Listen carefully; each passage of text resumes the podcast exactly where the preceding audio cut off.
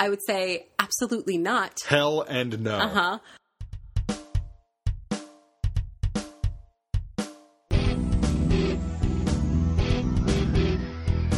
We're back. You thought we went away forever, but we're back. This is Writing in Real Life, your favorite podcast about writing, publishing, parenthood, and marriage. I'm Barry. Sitting across from me is Morgan. How you doing, babe? I'm good. It's it's really good to be back. It is. It is. We we thought we were going to be taking a slight break because I was traveling a lot. Yeah. In October, and it You turns out me, basically. I really did completely.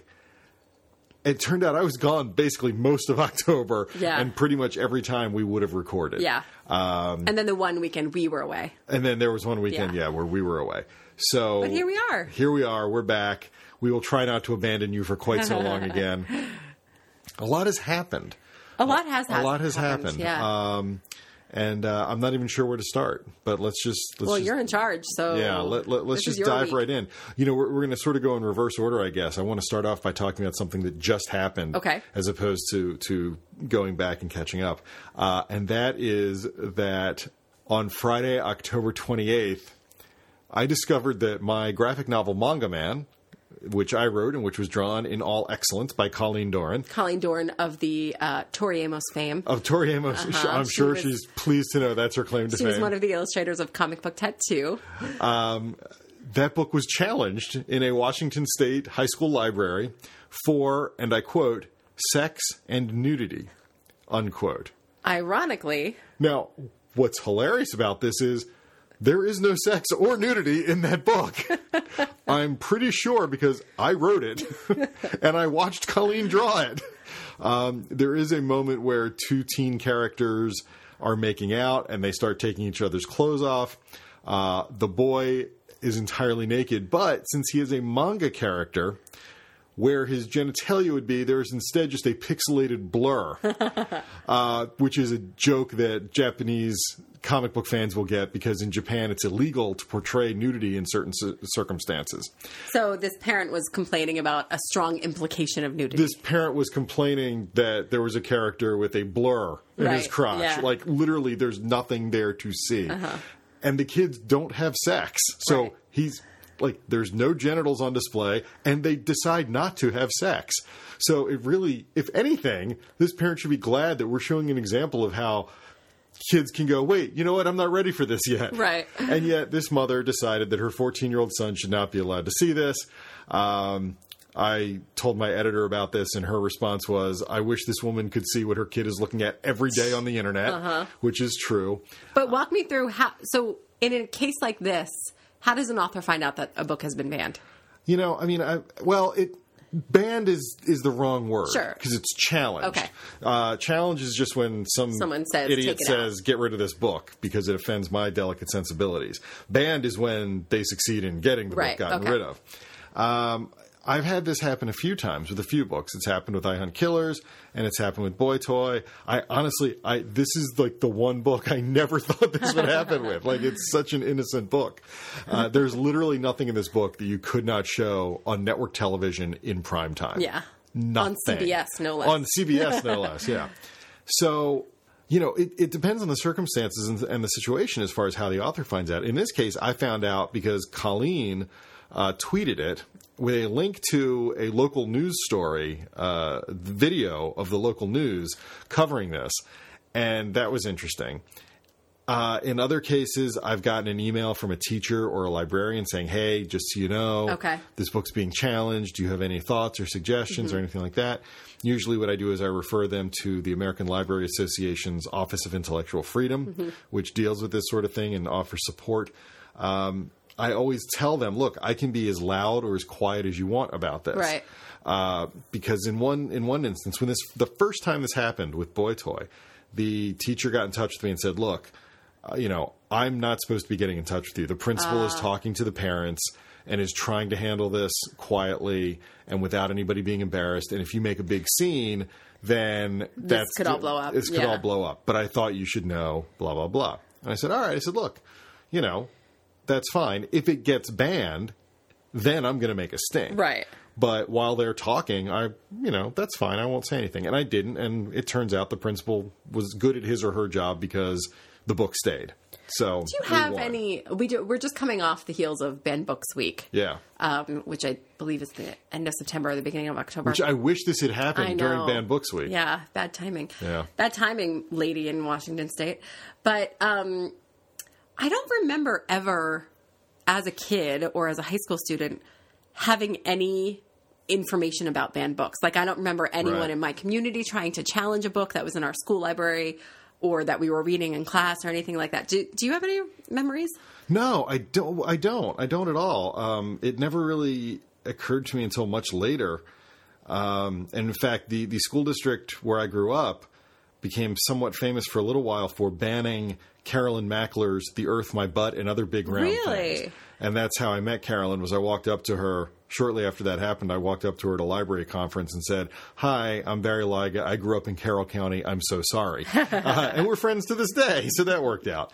But no, I, I don't remember that sort of thing. Yeah. And and maybe it's maybe it's because where I grew up, they just didn't put those books out in the first place. But I don't remember ever having trouble Yeah. reading any sort of book that I wanted to read. And believe um, me, I was reading V.C. Andrews at like age nine. So, Yeah, and watching Children of the Corn like well, in at utero. age seven, yeah. It's funny, you know, I I knew a librarian a long time ago who once told me who handled the teen section. Yeah. Who once said that that she had a strategy for this sort of thing. And that was she always made sure there were plenty of Christian fiction books on the shelves. Okay. And that that way if anybody complained, her response was, "Well then don't let your kid read those books. Here Come are these here." books that are perfectly acceptable to you. You know, this library is for everybody." And said that she never got any any complaints, and I thought, well, that's sort of interesting. Um, th- th- that's an interesting way to, to deal with it, and, and maybe you know, maybe people are, are, are were more reasonable at that time, which seems weird to say. But no, I never heard about that un- until much later Yeah. in life. I never heard about that sort of thing. Okay. It, was always the sort of thing that you would hear about that everybody would just sort of commonly agree. Well, that's crazy. Mm-hmm. You know? Yeah. so what now with Manga Man? Well, um, you know, I, I tweeted about it. Colleen tweeted about it. We were both having a good time with it because it's just it's hilarious. I mean, to complain about nudity and sex when there's literally like Yeah. I, I can't even speak. It's just ridiculous. So we were having a good time talking about it, and I made a joke that uh, I felt the need to perhaps donate some books to that library. and somebody chimed in and said, "I bet they I bet they could use several copies of Boy Toy." um, and uh, I don't know if it's coincidence or not, but right when I said that, a teacher from that school tweeted at me and said, "Hey, I'm a teacher there. Just so you know, the book wasn't banned." Um, our librarian, you know, stood her ground, and the book is still on the shelf. Okay. And I was like, okay, great, that's good to know. And apparently now um, there are so many requests for the book from the students that Nice. they're considering buying more copies.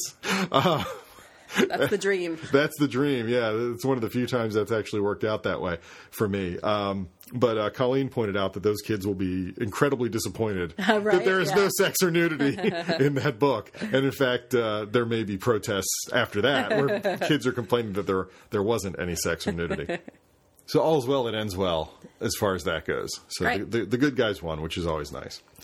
And I, we can laugh about this one because it was so silly and it was immediately taken care of. Uh, you know, in other situations, Right. I, I could not laugh about it. Yeah. But th- this was just really, really funny. Yeah.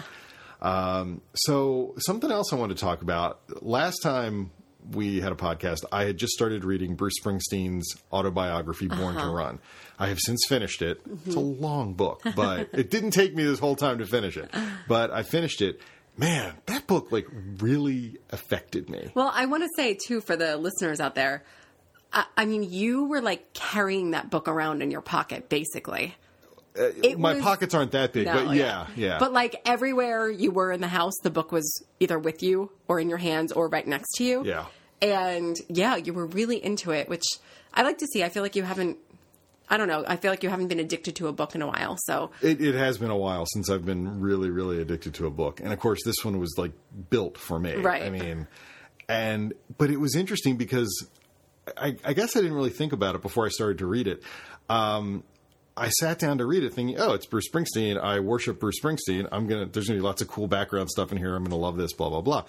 And I wasn't prepared for sort of. Um, to identify so much with him. Yeah, you did mention that as you were reading it. You know, which which sounds a little self-aggrandizing because he's you know the modern god of rock and roll, and I'm But I just do this think that- schlub. But we both live in New Jersey. Yes, Um, yes. So but I also that. think, to be fair, if you ask anyone who their sort of celebrity, whether it's musical or acting or whatever, or even sports icons are, probably a part of it for all of us is because you identify with them in some way. Yeah, and it's funny though because I never felt like I identified with him at all. Really? I just really I respected his storytelling skills Okay. basically.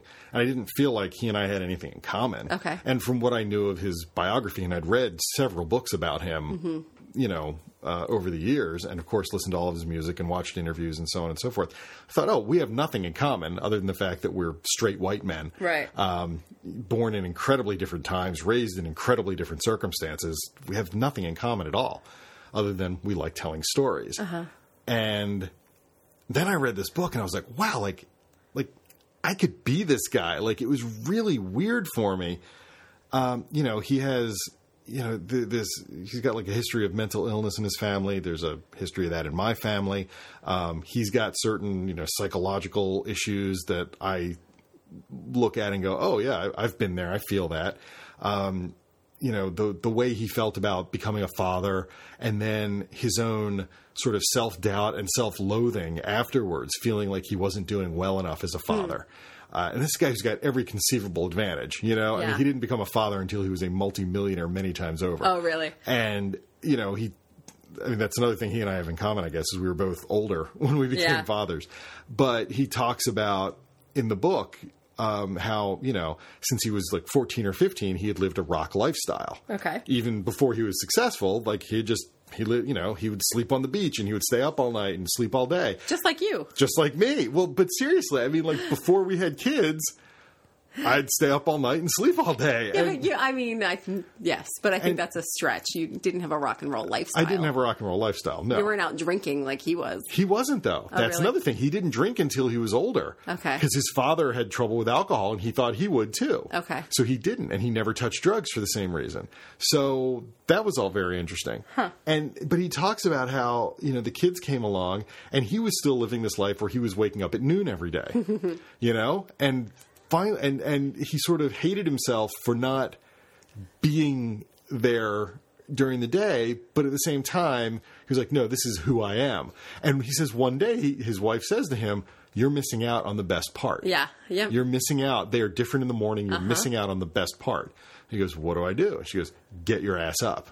So he tells this story. I'll never forget this till my dying day. He wakes up first thing in the morning. He goes downstairs. His wife's down there with the kids. It's morning. He goes, now what? and she's and this is like like a 45 year old man 50 year old man at this point right? He goes now what?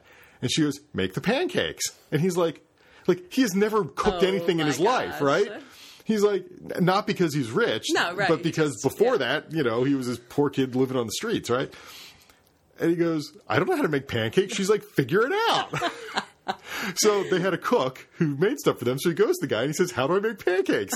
And the guy gives him the recipe, and he tacks the recipe up on the wall, and he makes, the, and they're terrible, and he just keeps doing it every day until he That's gets so he gets decent at making. Pa- he says, "You know, I'll never be a great, you know, short order cook or anything, but I can make decent pancakes now." And I just I think about that, and then the, one of the themes of the book, and a lot of people, especially feminist critics, have written about this, is sort of the way he takes himself to task for sort of these notions of masculinity and what it means to be a man and, and what it means to be a father and what fatherhood and marriage mean, which makes it perfect fodder for this show because that's part of what this show is about. also sort of perfect fodder for the national conversations that are happening right now. Right. Like what what is masculinity and versus toxic masculinity, which Right. we see a lot of right now. Um, so that's interesting. I, I really do want to read the book, even though I don't have. It's a long book. yeah, you know, but I don't have this. Um, I mean, obviously, I, I enjoy Bruce, Yeah. but I don't have this affinity the way you do, of course. But it just really it really got to me in Yeah. that way and when he talks about a lot of the self-doubt he has uh, as an artist and as a man it really spoke to me and and it was he was on NPR recently and uh, and he was talking about his depression which he'd been treated for for years and uh, and they asked him you know is it difficult for you to think, you know, how how lonely or miserable you are, knowing there are millions of people out there who see you on stage and go, "I want to be him." Mm-hmm. And his response was great because he said, "Well, yeah, I want to be him too." Ah, And I was like, "Wow!" Like. I That's get cool. that, you Yeah. know, like we all want to be the best version of ourselves. We all want to be the version of ourselves That we put out there that we and- put out yeah. there, and that other people see. And it made me, you know, he said when you're on stage, you're he's he's literally a different person. Yeah. And it and that ironically made me think of of a Warren Zevon line, which is you're a whole different person when you're scared. yeah, yeah. And it's just yeah, th th this book did a lot to me, and I really anybody who who lives at that intersection of the arts and family should read it because Mm-hmm. there's so much in there about he spent so much of his life rejecting family because he was afraid it would make him worse at what he did. Mm-hmm. And I've talked before on the show about, you know, my goal is to be a great writer, not necessarily a great person. Yeah. And so this was really eye opening for me. I'm glad to hear that it didn't affect your view of him negatively because, you know, there's that sort of old saying of like, don't look too closely at the celebrities you love Yeah. because well, you're going to find never flaws. meet your heroes. There we go. Thank Yeah. you. That's, that's a much more artful way of saying it. um, yeah, and I, I even try and think of like if Tori Amos wrote a memoir like that's as intense and detailed as Bruce's is. Personal. Yeah. What? Yeah. How? I- I wonder, like, what would my reaction be? Would I find Yeah. things in there that I really disliked, or I, I mean, I can't imagine that, but maybe I will. I don't know. So, Yeah. um, so I'm glad that you didn't. No, I mean, if anything, it made me admire him even more. Yeah. Um, and uh, uh, it, it it really it blew me. away. He he just he bared himself. Yeah. Completely, you know, in this book, which is a really tough thing to do. Tough thing to do, and also, um, not a lot of people do that in their memoirs. Yeah. be I mean, honest, usually they just want to talk about the good stuff. Right, yeah. You know, he was very honest about his flaws. Yeah, And, and, he also wrote this pretty much on No, his he- own. oh, entirely Yeah. on his own. Yeah, there This was, was no, not a ghostwriter. There was no ghostwriter. I mean, yeah, you, you, can't get five pages into this without realizing, oh, this is all him, um, for good and for ill. I mean, there's some places you're like, yeah, okay, dude, I got it. um, but yeah, Cool. yeah. it's a great book. Everybody should read it. We'll put links in the show notes. And the funny thing, too, that I think we should alert our listeners to is that you have successfully brainwashed our daughter into Yes. recognizing Springsteen Yes. when he is playing. Yes. Well, it's funny because, you know, one day we got in the car, and usually when we get in the car, she's a chore. Yeah. But one of the things that's changed recently is she's two now. We now have a two year old. We so had a we party were for her. finally able to turn the car seat The around. state of New Jersey allows us to turn the car seat around, and it's like she's a new kid. It the is life changing. Yeah. So now when you put her in Which- the car, she doesn't squeal and scream and complain. You put her in there and she's fine. And what happened was one day I put her in the car. We were coming we're coming back home from somewhere. And I put her in the car and she just looks up at me and she goes, "Music." And I'm like like what? Cuz usually usually I have to sing Yeah. to her to keep her calm in the car. But she goes, "Music." And I'm like, "You want daddy to play music in the car?" And she goes, "Yeah." And I'm like, "Okay." Now, and, and I again, said, the only music Barry has is Bruce. "That's not true." I know. And, but I said to her, "How about Bruce?" And she goes, "Yeah." she doesn't know, so I played Bruce the whole way home. And I would say to her, "Who's who's singing? Who is this?" She'd go, "Bruce, Bruce," and uh, and and it just became a thing where Yeah. I would say, like, you know, she, I'd put her in the car and she would go music, and I would say, "Okay, who do you want to hear?" And she would say, "Bruce." So I would play Bruce. We also have some Springsteen coasters that are currently out in the living room. And just tonight, I showed her Yeah. and she was playing with them, and I said, "Oh, that's Bruce." And so now she's running around with the coaster saying, "Bruce, Bruce." yeah. So Uh-huh. If I can just get her to go Bruce, then then I will have succeeded as a parent. So that's good. So I want to I want to follow up on something just briefly uh, that came up last time, which was we were talking about uh, things ab- about how much we don't like Mickey Mouse, Mickey Mouse Clubhouse, yes, yes. and Eugene emailed us, and I, I want to make sure to give a Uh, shout out to Eugene. yeah. He had some thoughts on this. One of the things he suggested, I just want to mention this quickly. He suggested Curious George Yeah. because apparently his kid loves Curious George, and Curious George apparently is not as annoying or as offensive as Mickey Mouse. Eugene, I saw I saw Eugene's comment Yeah. and immediately cringed because I, I knew what was coming. yeah, I hate Curious George. Is anyone surprised? I hate Curious George. Barry George. hates something. Now, first of all, first of all, I want to point out that my reasons for hating Curious George go back to childhood. Yes. All right, I read Curious George goes to the hospital, and there was something about that book. There's a scene where he's like running away from somebody. The doctors are chasing him, and all the little kids are cheering him on. And they've all got, they're all like in their sick bed, or they're in a wheelchair, or on crutches. And I got it in my head that hospitals are where you send broken children. Oh, And and you know the doctors are these mean people who want to keep them there. So I hate Curious George. Ironically, of course, my first like five books were published by the publisher of Curious George. But uh, while I was away, uh, I overheard some authors talking about Curious George, and they were saying how it's this metaphor for slavery, and it's really offensive. Right. That like Curious George is taken by this white guy from Africa, but he's happy and everything's fine, Yeah, even though he yeah. has to do everything the man in the big yellow hat says. Now I don't know about that. The Reys like ran from Nazi Germany and everything. I, I don't I don't know about that, but that's that that can be the adult reason for hating Curious George. I still have deep seated childhood trauma that causes me to hate Curious George. but that said, Eugene, we really do appreciate the recommendation. we do appreciate it. You you couldn't know. Yes.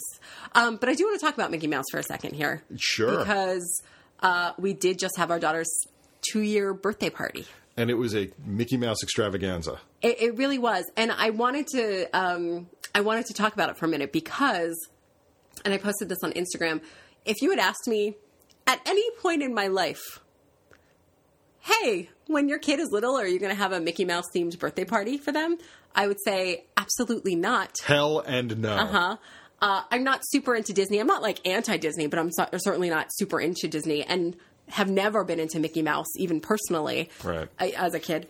And the funny thing is, is that when you become a parent, like you really do just want to make your kids happy. Right.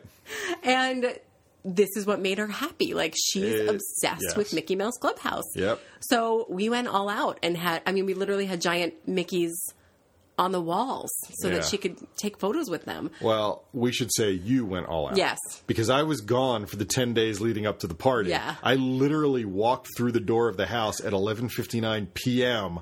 Literally, the, the, day, of her before birthday. the day Yeah. of her birthday. Um, and we had the party the next day. So you handled everything. Yeah, I did. I, I did nothing for this. You Yeah. deserve all the credit. Thanks. But it's funny because like we had been at a neighbor's birthday party a, a couple of weeks before, and it was a cool music theme. Like no uh, brands. yeah. I guess what I'm getting at here is I feel like I'm sort of I'm succumbing to the commercialization of my daughter's childhood. Yep.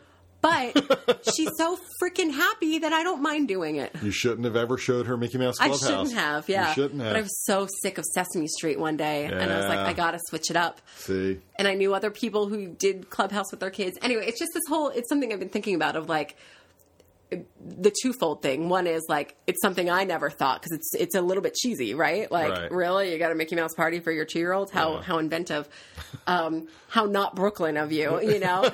um, but the second thing is is like now, yeah, there's Mickey Mouse stuff everywhere in our house.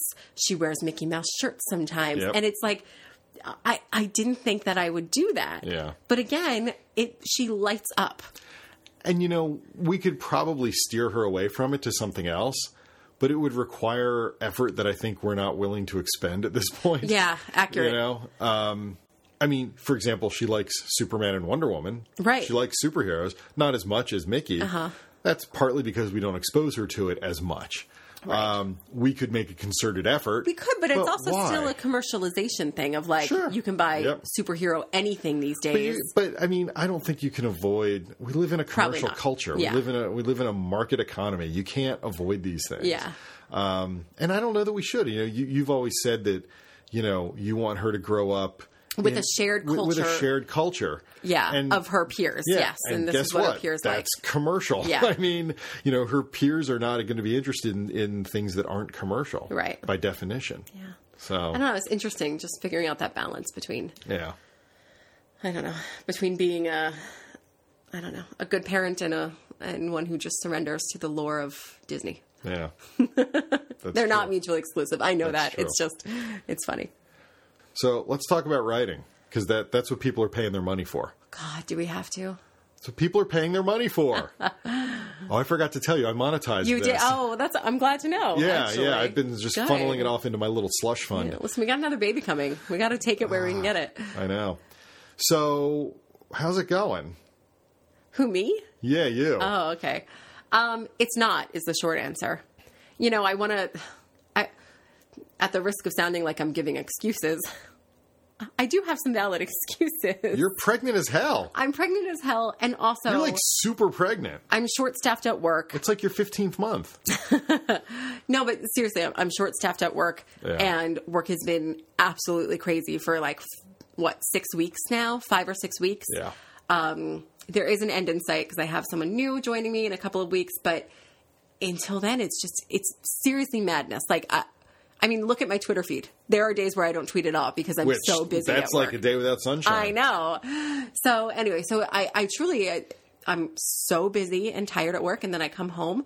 Um, it's the rush, you know, the end of day parenting rush that everyone knows about, where Yep. you you got to bathe and feed your kid and then put her to bed. Um, and then we eat dinner, and then next thing I know, like literally, then it's 9 p.m. Yeah. and I I just have zero gas left in my tank. Yeah. Um, and I'm thinking about uh, at work. One of the things that I've I've been taking on since my since I'm short staffed is producing our podcast. And I was just listening to the author uh, M.G. Leonard, uh, who wrote Beetle Boy, which is a very cute middle grade book. Actually, was just named Publishers Weekly uh, Best of the Year. And she talks in her interview on our podcast for Scholastic about how because she works a full time day job as well, and how it took her a while to realize that she can't save her writing for the end of the day because that's the scraps of her energy and Yeah. her clarity. So she has to do it first thing in the morning before she goes to work. Right. And like I know that. I know that logically. right. I know that I could probably wake up at six every morning and write for 45 minutes and actually make some progress rather than saying to myself, no, I'll do it tonight when I get home at Right. 9.30 p.m. Like it, it just doesn't happen. I know that. But also, yes, I'm pregnant and we have a two year old and I work full time and I, I, I'm just out of, out of it all really. Yeah. And I don't want this to sound like a pity party. Like I'm, you know, the other thing I've been thinking a lot is I still just keep circling around this idea of am I writing the right thing? Is this the right project I should be working on? You on? made some progress on I did. I made this some new progress. project. Yep, I mean, you mhm. were there was a, a, couple of weeks there where you were really I was cranking working on pretty it. Yeah. pretty consistently Yeah. for a couple of weeks straight, made some good progress. And it's still obviously like I still want to go do it. right. Um again, it's just the month of October has been a wash. A total wash. So that's my saga. and and I didn't help because I wasn't here for Well- a big chunk of the month, and you were on your own. so- Right, which is fine. It's just you know, I'm I'm. I guess there's a light at the end of the tunnel. Is what I'm Yeah. I'm hoping for. And what we've learned from this is that if I'm going to be away for more than a couple of days at a stretch, we really need to have somebody here Yeah, to help you out.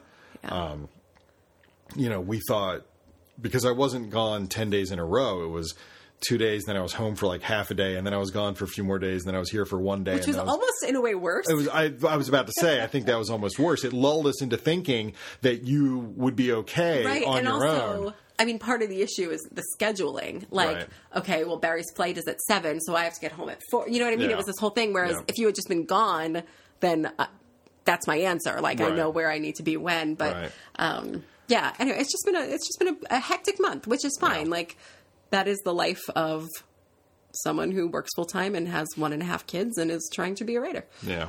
Yeah. So, but you, meanwhile, have made really good progress. I've, I've made I've made considerable progress, not necessarily in the actual act of writing, but in terms of forward momentum, figuring out what I'm going to do. Mm-hmm. Um, I gave my agent uh, a while back two different projects that I had written some of, and said to her, "Tell me what you think of these." I was leaning towards one of them. I already knew that. It scared me because it's something completely new for me. And it's very it's long and involved. Right. The other one I did not feel as strongly about, but it would have been shorter and I've done this kind of book before and I could have done it quickly. yeah. And I gave these two projects to her and she said, You gotta do the one. Yeah. The the one I was leaning towards, the first one. And I was like, Yep, you're right. I know. I just I needed to hear you say it. Uh-huh. Yeah. So that's what I'm gonna be doing. I know that now and I'm I'm working on that and uh and and that's it's going well. But And we we talked about it too about that decision. Yeah. And it's actually sort of harkens back to things we've said earlier on the podcast, which is it, it really also boils down to what is your um what do you need right now in your life? Right. And like if money were tight and you needed an immediate sale, Yeah. like that's a different story. Sure. Or if X was happening and you needed what you know what I mean. So uh, I just want to make sure for the the writers out there, like But- sometimes there are very valid reasons for choosing something that um, maybe you don't feel super strongly about, but you can do it and it's achievable and you need to do it. You Yeah, know? we've talked about that before. I mean, I, I you know, the trick there is always the uh, th- this idea of the guaranteed sale. Of course, you know, yeah. oh, if I I can write this quickly and I'll definitely Sell, sell it. yeah. You might be surprised. Right. You might write it quickly, but you might not sell it right Yeah. away. And sometimes you might not even write it quickly. It might Uh-huh. take longer than you think. Yeah. Um, so no, I, I feel good because now I have clarity. I know what I'm doing. I'm still worried because it's going to be a long, complicated process, and I would prefer to have something done more quickly. But you know what? This this is what this is what I'm going to write. Yeah. This is what I'm going to do. I'm happy about it. I can't wait to do it. Um, so that's good.